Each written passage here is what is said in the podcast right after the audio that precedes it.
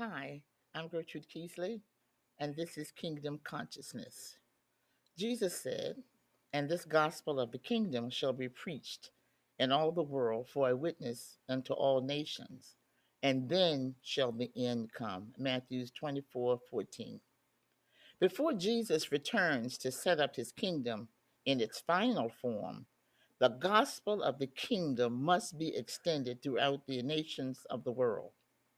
In order to preach the gospel of the kingdom, we as kingdom citizens must understand the kingdom of God. Before we can become custodian to the keys of the kingdom, we must first experience kingdom living. In the past, much emphasis has been placed on the life and ministry of the King of the kingdom. Jesus Christ, and rightly so. But not enough emphasis has been given to the gospel of the kingdom. Jesus told the religious leaders of his time, Ye shut up the kingdom of heaven against men, for ye neither go in yourselves, neither suffer them that are entering to go in. Matthew 23 13. It was this gospel of the kingdom that was the central purpose of Christ's life.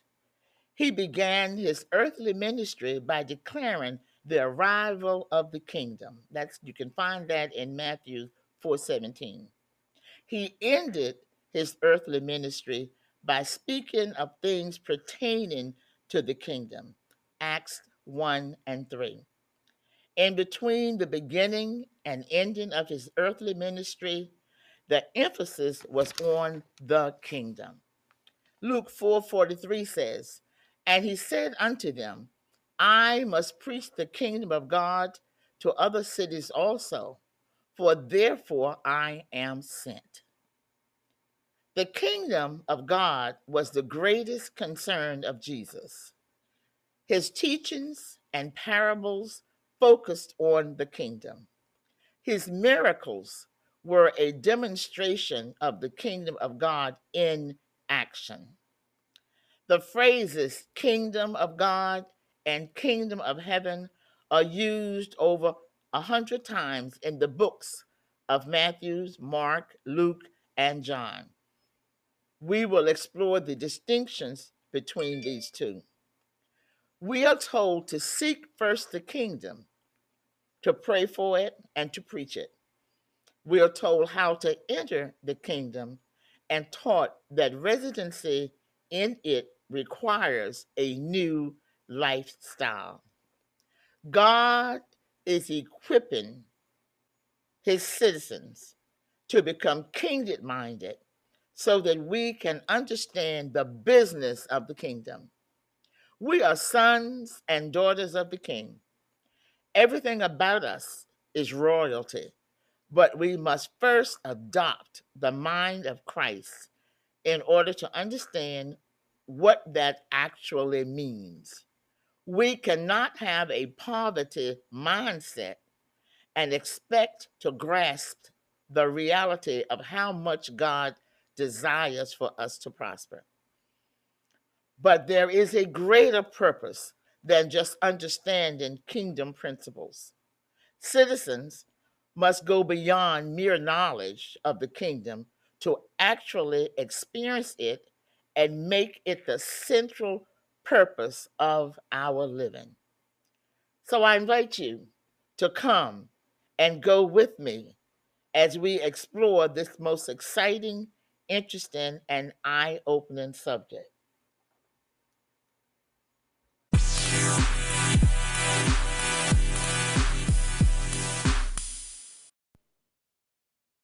God bless you. Gertrude Keesley, Kingdom Consciousness. Today we're going to be talking about living a kingdom life. Kingdom living is at the core of Jesus' teaching. You've heard me say that before. This principle has taken me almost a lifetime to realize and understand. Jesus is not about my being good so I can get into heaven and avoid hell. He's not about a desert virtue that will make me more spiritual. He's about living a kingdom life here and now to honor and glory God, glorify God. One of the most difficult and yet is most important aspects of kingdom living has to do with the simplification of life as we become more kingdom conscious. We must learn to let go of some of the attachments to life. One writer suggests that to pray and really mean that kingdom come, we must be able to say, My kingdom go. he says that most Christians split our loyalties between God and Caesar. And you know, he may be right. Furthermore, letting earth's kingdoms go is not easy, especially in a highly charged, ever frenzied, get ahead, consumer driven world. And if we do let go, we think about things like, well, how can I manage to pay off consumer debts, student loans, mortgages, things that come due regularly? How do we pay utility bills and car payments? And how do I dress appropriately for church? And how do I we complete uh, on behalf of our children compete with the parents who's um, offer his or her child a birthday party with 25 kids at Chuck E. Cheese.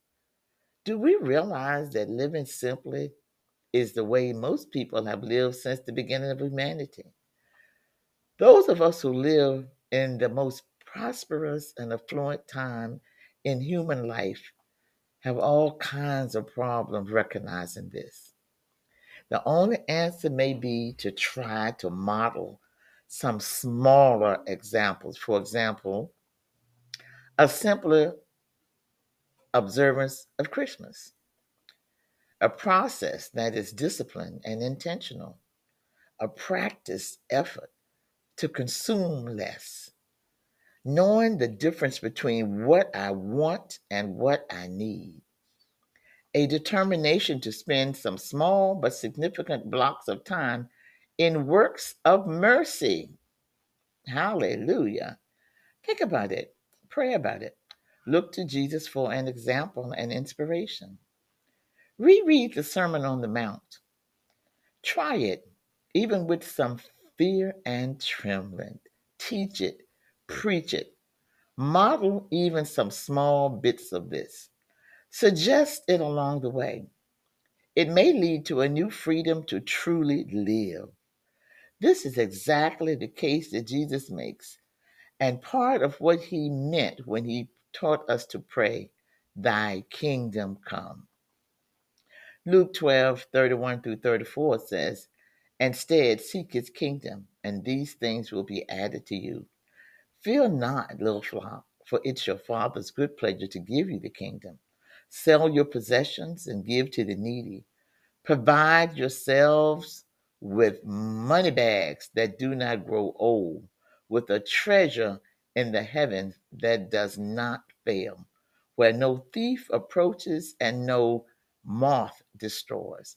For where your treasure is, there will your heart be also. Now, you know that's um, in an English translation. But seek ye first the kingdom of God and his righteousness, and all these things will be added to you. The kingdom of God belongs to the righteous. Our righteousness is founded and established in Christ alone. Now, if Jesus Christ lives in us, then the kingdom belongs to us as well. Doesn't that make sense? But do we live a kingdom life? Do I live a kingdom life? What is such an existence? It's your Father's good pleasure to give you and me his kingdom.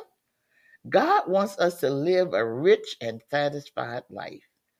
In fact, it's the reason that Jesus came to give his life and reestablish a right relationship between God and his people. So we must seek that which is given to us. We must become more aware of what the kingdom has to offer.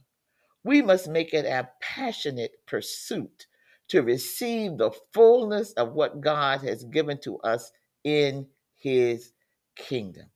But how do we do that? Where? God's kingdom is not a house or an inhabitable dwelling. His kingdom begins in the heart of the human, overtaking the soul, changing our mind, and engaging in a lifestyle of faith and confident hope, not in what we see, but completely in who we believe. Oh my gosh.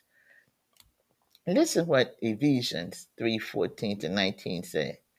For this reason I bow my knees before the Father, from whom every family in heaven and on earth is named, that according to the riches of his glory he may grant you to be strengthened with power through his Spirit in your inner being, so that Christ may dwell in your hearts through faith, that you, being rooted and grounded in love, may have strength to comprehend with all the saints what is the breadth and length and height and depth, and to know the love of Christ that surpasses knowledge, that you may be filled with all the fullness of God. Wow. The fullness of God is His love. He's our first love. The Father loves us in our unlovable condition and consumes us with His love. He doesn't give us a portion of His extravagant love, He gives us all of the all consuming and completeness of His love through His Son, Jesus Christ. We are the fickle hearts and wavering mind that choose to love him one day and leave him the next. It's never God's will or way to abandon us to our own devices, but he continually pursues us with unfailing love and goodness. It is his desire to live in relationship with us. So even on our worst days, new mercies mm, is waiting for us, my Lord. My, my, my, my. His grace is enough, it's sufficient. The power within us is the Holy Spirit, who is the guarantor of God's faithfulness to us. He identifies us as God's children. He establishes kingdom power and authority in us. To be rooted and grounded in the love of God is the starting point of a miraculous and prosperous life and a beginning of our heightened awareness of the kingdom. To allow Christ to dwell in our heart and mind to the point that through faith, nothing is ever impossible again because we are overtaken and consumed by his love for us. Nothing can ever separate us from the love of God again. Do you, do you believe that today? You will never establish a kingdom lifestyle outside of the complete confidence that God's love for you is complete and all consuming.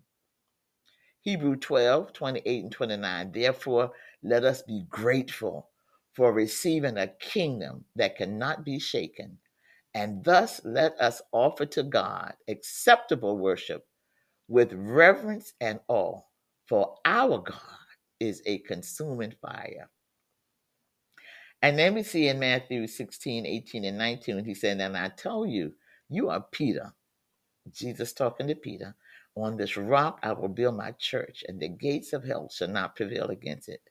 I will give you the keys of the kingdom of heaven, and whatever you bind on earth shall be bound in heaven, and whatever you loose in earth shall be loosed in heaven. He has our backs. The revelation of Jesus Christ is life changing. It's the moment that we decide that Christ is who he said that he is in our heart and mind. The keys to the kingdom are obtained. It's not anything we do, but completely based on what we believe. Do you believe? Jesus asked Peter, But who do you, you say that I am? And when Peter announced with heartfelt con- conviction, You are the Christ, the Son of the living God, everything changed.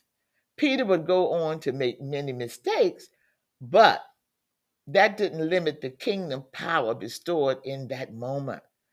Jesus did build his church on Peter, the rock, the firm foundation of faith that believed that God is for us. The cornerstone of faith, Jesus, provided everything we need as a perfect sacrifice who gave us access to all of God, the Father, and fills us with his Spirit.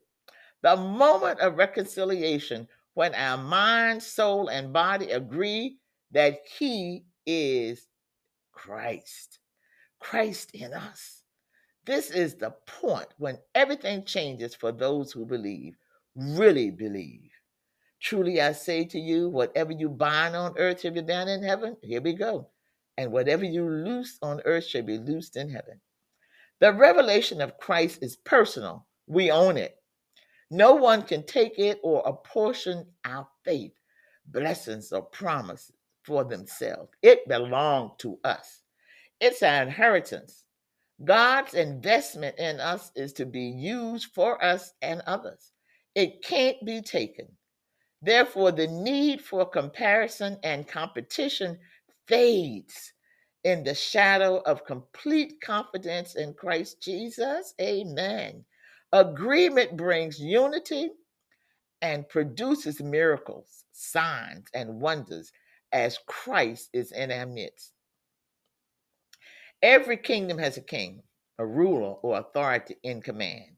Ours is Christ Jesus. But the enemy wants us to unseat Jesus from his throne inside of us and allow pride to climb back up. There is nothing God wants or needs us to do. He just wants us. He is consumed with passionate love for us that is all consuming. The conflict of confidence is created by doubt.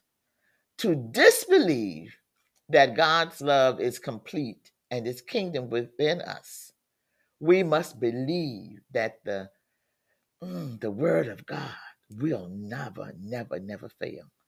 We must plant our feet on the foundation of Jesus Christ and take a stand. He must remain on the throne of our life to be the king of our kingdoms. Will you allow the Holy Spirit to clean house today? To remove the lesser things held onto in fear of the power and preeminence of Jesus Christ, our King? To sow seeds in the void left behind and pour healing oil over battle scars and wounds of the past. Let him wash away all fear, stress, and anxiety to replace it with confidence in God's love and power today. Speak the word of God over yourself and situation today. I agree with you in Jesus' name that his kingdom come, his will be done on earth as it is in heaven. God bless you. Have a great day.